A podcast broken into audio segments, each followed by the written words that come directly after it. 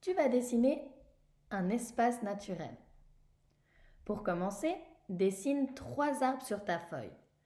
Un arbre à gauche, un arbre au milieu et un arbre à droite.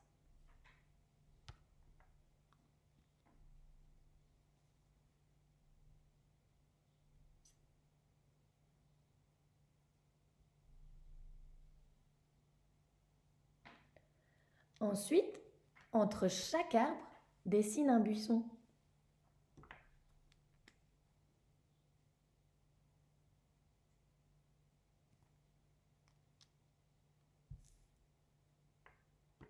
Maintenant que tu as fini de dessiner cet espace naturel, tu vas pouvoir observer une image pour te permettre de comprendre de quoi il s'agissait.